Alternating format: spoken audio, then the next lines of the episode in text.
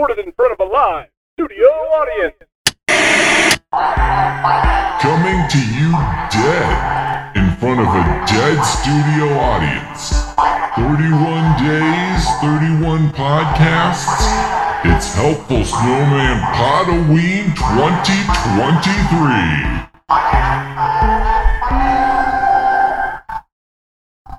All right, everybody, welcome to today's Podoween, where we're talking about Halloween specials. This one's not so much a Halloween special, but a television program that, you know, I picked an episode of because it's Freddy's Nightmares, which was Nightmare on Elm Street, the TV series. Because, you know, I guess at that time they were just like, you know how you make money off something is you make it a TV series. And if it's a big hit, I guess maybe that's where some of the money was at. So, of course, you know, with Nightmare on Elm Street being a thing, they made a series. Let's see. I didn't even bother to look. Nightmare on Elm Street series. I wanted to see, like, when... okay, hold on. TV series. So this was in 1988, which would have been right after Nightmare on Elm Street 4, which was a pretty good one. And before Nightmare on Elm Street 5, The Dream Child, which is okay. But before Freddy's Dead, The Final Nightmare, which is probably the low point of the series, to be honest. So I guess that kind of makes sense that they would, like, you know, I don't know, spin it off that way, maybe, that they would kind of go down that route. I mean, ugh, yikes. Yikes. So I just also, while we're on the topic, I wanted to look at some other things there were. So in other media, Nightmare on Elm Street, we had some novels between 1987 and 2003, which is a lot of a stretch. Freddy Krueger appeared in the novelization for each film, which is kind of boring, right? A Nightmare on Elm Street 3, though, does not follow the respective film, instead utilizing the same plot elements to tell a different story altogether. This novel also provides a different backstory for Freddy. That's kind of interesting. There was also, in 1992, a company released adaptations of their own for the first six films. Like, why the fuck not? But each one was under 100 pages, which is pretty good. They also did Wes Craven's New Nightmare and Freddy vs. Jason, which is weird. Oh, and the Freddy vs. Jason novel contains a different ending than the movie. You're not going to tell me what the ending is of the novel instead of the movie? That's fucked up. Of course, there are some comic books, which, you know, big surprise. Great documentary, Never Sleep Again: The Elm Street Legacy. That was a good one, by the way. Merchandise, video games. The NES Nightmare on Elm Street, which I think we all remember, and A Nightmare on Elm Street. Player chooses to play as Kincaid, Kristen Parker, Will, Nancy, or Taryn on a quest to save Joey and defeat Freddy. That sounds okay. That sounds all right. So Friday the 13th, the series, well, it started in 87 and it actually ran all the way up through, or I'm sorry, that's a different thing I'm looking at. I'm a mess right now, everybody. I'm trying to cut down my caffeine consumption a little bit by 10%. And it's like, you know what the secret is, I think, to cutting down is someone doing it for you and not telling you. And then you just, you know, you didn't know it was happening and then it's too late. It's like, I want to start some kind of service that does this. That's basically someone will break into your house and, like, help break your bad habits by doing something like putting 10% decaf into your coffee. So then you don't even know, but then you go grind up those beans and there you are. So anyway, there was also a TV series from 2005 called A Nightmare on Elm Street: Real Nightmares. It's a game show where Freddy hosts and challenges contestants to face their fears. Basically, it's a fucking, fear factor, right? So anyway, let's talk about Nightmare on Elm Street, the series. In the first episode, No More Mr. Nice Guy. So it starts out, and it's kind of Freddy introducing it as like a Twilight Zone or a Tales from the Crypt, and Freddy's the Crypt Keeper. And he's like, this is a bunch of nightmares. But this first one is my nightmare. And I was like, okay. I think what happened here is we actually get the first sort of definitive origin of Freddy, which I'm not sure is canonical or not. But here's what happens. Freddy was a child murderer. And there's a lot of talk about this because I think what happened, if I understand correctly, is that it was heavily implied that Freddy was a child molester slash murderer. But in the movies, they just made him a child murderer, basically. And didn't really talk about him molesting kids, which, in my opinion, is not a terrible choice. Because considering where the series eventually goes, it's like, it's hard. There's this thing in horror. All right, let's do a little side tangent here. So for my job, I do e-marketing for the library.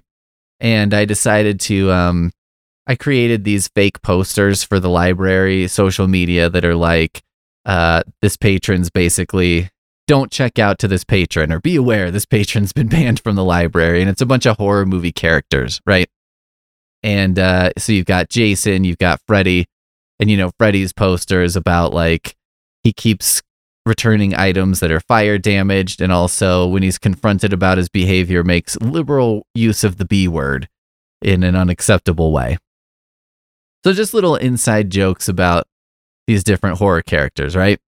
And I used Candyman for one of them. And it was like, this patron's not welcome in the library because he keeps trying to bring in a bunch of bees and insisting that they're service animals. So this is kind of a joke because people try and bring in animals to the library all the time. And they're like, oh, it's a service dog. But, people don't know that there's a difference between an emotional support animal and a service dog, because emotional support animals are not covered by ADA, and that's a big deal. Because I just saw a thing, and it's a Facebook group that I joined because I was invited as part of this work thing, and it was like a local area basically helping each other out kind of page. And I was like, I'll look at it, sure, I'll take the invite and see what it is. And they were talking about a guy who I think is homeless, and he's living somewhere and he has a dog with him, and is trying to get a bus ticket somewhere. And people were like, oh, let's get him a bus ticket. And someone else was like, what about his dog? And they were like, let's pay for it to get certified as an emotional support, whatever. And I was so tempted to get on there, but I was like, you know what? I'm not going to get involved in this. But like Greyhound, for example, does not allow emotional support animals to be on the bus. And I think that's what most people don't know, is you can't get your animal certified as an emotional support animal and then have it be a forced thing. So it's like your dog has to be trained to do a specific task. And that's what it has, and emotional support is not a specific task. And it's kind of gross because people bring in dogs like this all the time, right?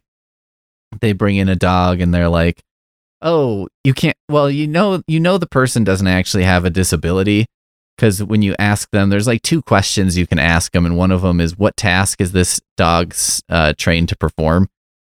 And it's they'll be like, you can't ask me that. And it's like 100% yes, you can. And people who have a disability know this. So you can ask the question. And it's kind of like the first sign that the first sign is usually that the dog does not behave like a dog who's been trained as a service animal, because service animals, are generally better behaved on a leash and stuff like that than non-service animals. Even if it's a dog that's not like a guide dog, it's definitely trained to not really pay attention to other people and to just stay with its owner. And if it's like tugging on the leash, something is up, right? Anyway, so it's kind of a joke because not recently, but over the last maybe 5 years or so, the library, For a while, one of the libraries was just letting animals come in. And then it was like, all right, we're not doing this anymore. Part of this was because we had a janitor who worked at our library, and he would clean, after hours, and he would bring his dog with him a lot, which was fine, except his dog more than once took a huge dump in the library. And, he didn't know because the dog would go off in the stacks and children's, and it was a big dog. So then the dump was like a human-sized dump. So for a while, people were like, who is taking shits in the library? But I went in one time fairly early on a Sunday, and he was in there with the dog, and the dog was like over in the area. And then we did find a dump that day, and I was like, okay. So we found this dump maybe a half hour after opening on a Sunday when it wasn't super busy. And there did happen to be this dog here. I think I've solved the mystery. Anyway, let's just all go back around. So, the joke of Candyman insisting that bees are a support animal, or a service animal is hilarious. So anyway, I thought about it for a while. I was like, should I put up a Candyman one? Because I was like, Candyman has this sort of racially charged backstory as to his origin and stuff like that. And I was like, should he be up there? And I was like, I could see somebody complaining about it and being like, you're making light of this thing, but it's not to be taken lightly, especially because I was like, well, if you watched the newer Candyman, I think that's a lot more explicit. But, the picture I used was 1993 Candyman. And also, That's My Candyman, by the way. But, my thought on it was like, I think that it should go up. And the reason I think it should go up is because I think that there aren't a lot of black horror icons. Okay. I know there's some, but also a lot more of the black characters who are present in horror are the heroes of the story, not the villains.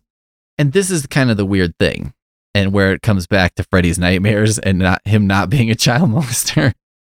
The weird thing is that in horror, the icons of each horror franchise are usually the villains, right? Freddy is the iconic character. Nancy is not an iconic character, really. Which of Jason's victims is the most iconic? Tommy Jarvis, probably. What's his face? Weirdo from Back to the Future guy.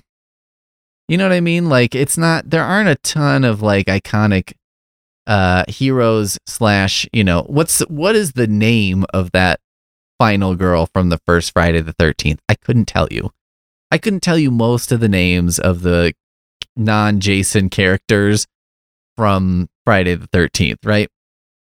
And Freddy's a little bit more at least there's a little bit more character to those folks, but not a ton. I think Kincaid is the black guy from Nightmare on Elm Street, Dream Warriors, probably. I think that's his name. But what I'm saying is you buy a t-shirt, and on that t-shirt, if it's a movie-based shirt, it's going to be Freddy, it's going to be Jason, it's going to be Michael Myers. It's probably not going to be Laurie Strode. That would probably be the closest to a horror icon who's not the villain. And so I was like, I think Candyman needs to be able to play along with the other horror icons. I think Candyman, yes, does have this other element of racial commentary. And I think Candyman deserves to be in there on the sort of Mount Rushmore of horror icons. Maybe if there's only 4, not so much, but if there's 5 to 10, which I was doing 20 of these, I was like, yeah, he's got to be up there for sure. But anyway, so I was like, I think it's not despite the racially charged aspect of Candyman that he needs to be there, but it's that's part of this character, and he's a horror icon. So he needs to be part of the game as well. I think that's a better way to handle it. So the way that comes around back to Freddy is when you've got Freddy and you've got him doing this goofy shit later on in the series, Freddy has become the hero of the series in that he's like the recognizable character. He's the icon. He's become what people watch for. People watch Nightmare on Elm Street for Freddy.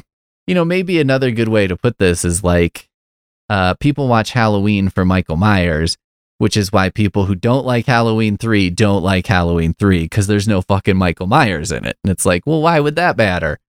Unless he's the iconic character that people watch for. So when I say you're rooting for the horror character, I don't mean like you're rooting for him, but sometimes you are. Because a lot of times, too, they make these sort of, you know, teenagers getting killed at the lake kind of obnoxious. And so you're like, you know, I'm okay with this. It's pretty rare. At best, they seem to be kind of a neutral character. Maybe with the exception of the one guy who was in the wheelchair in, what was that, 2 or 3? And, yeah, just gets, like, stabbed and then falls down the stairs in his wheelchair. And you're like, wow, I guess I, for some reason, thought they were going to go a little easier on the wheelchair guy. But you're like, nope. He can get stabbed with a fucking machete just like anybody. So that all comes around to, you know, Freddy is the icon. He's the sort of quote unquote hero of the series. He's the main character, right? He is the main character, even though in any of the individual movies, he's not really the main character. He's definitely the main character of the series. And so that's the weird thing about horror, is that the villain is the main character, and the main character being the villain isn't even in most of the movie, but that's just kind of the way it works. So with that in mind, I think it's probably best that they didn't make him explicitly a child molester until later, which is, I think, when they did the remake, they did make that explicit, which I think was part of what sucked about it. So this episode of Freddy's Nightmares, No More Mr. Nice Guy, is kind of the origin of Freddy, which we did not need, which is that, you know, he was killing kids. And then the best part is, so they have a courtroom scene, and Freddy is like in the front of the courtroom facing the audience, and he's in a metal box with like bars. He's in basically a portable prison cell, you know, that there's absolutely no escape from, which is kind of hilarious.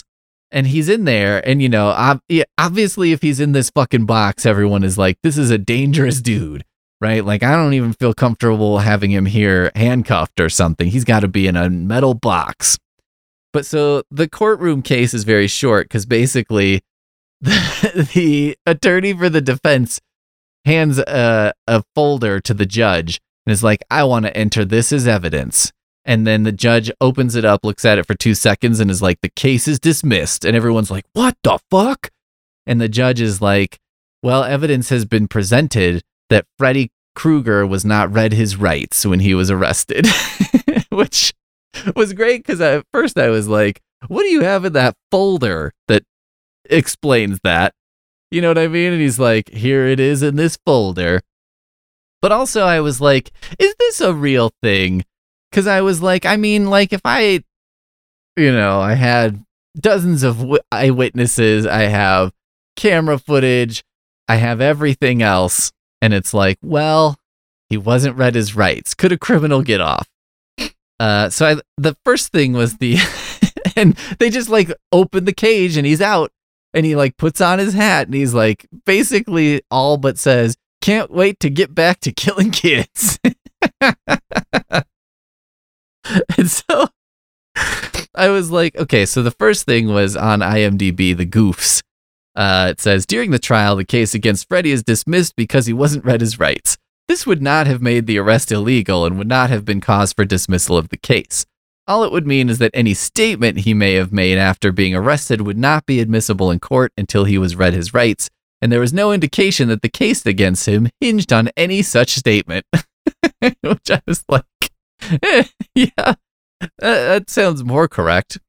And I did some Googling and also found a pretty similar thing. Many people charged with crimes wonder whether their case will automatically be dismissed because the police officer did not read them their Miranda rights. While Miranda warnings are extremely important, an officer's failure to read them in and of itself does not result in a dismissal of criminal charges. So I was like, oh shit. What a goof. it was just, it's funny because it's like, you know, they had to set it up, right? They're trying to set it up so that Freddy gets off on a technicality, which is what causes the community to go mob justice on him and set him on fire and kill him, which he basically just lets them do. He's just like, yeah, go ahead, set me on fire. I'd rather burn out than fade away. Ah, ha, ha, ha, ha, ha, you know, and then they set him on fire. And he kind of does like a, if you strike me down, I'll become more powerful than you'd ever imagine sort of thing. And then he basically just starts doing Freddy Krueger stuff, you know, especially to the cop who failed to read him the rights and ultimately set him on fire. And that's basically it. So here's the thing. This episode doesn't really offer a whole lot. You know what I mean? And it's kind of like, well, I think we got that idea from the movies, and I don't really need to see this origin laid out so plainly. And for me, this is like prime example of, you know, sometimes getting the full backstory of something is really not that interesting. You know what I mean? Like sometimes the backstory is the backstory from the original movie, let's say, because it's less interesting than the original movie. So the movie is like, well, we have to have some backstory in here in order to explain everything. But if the backstory was the most interesting part, don't you think that would be the movie? I mean, maybe there's a reason they do this. Maybe. Some things happen for a reason.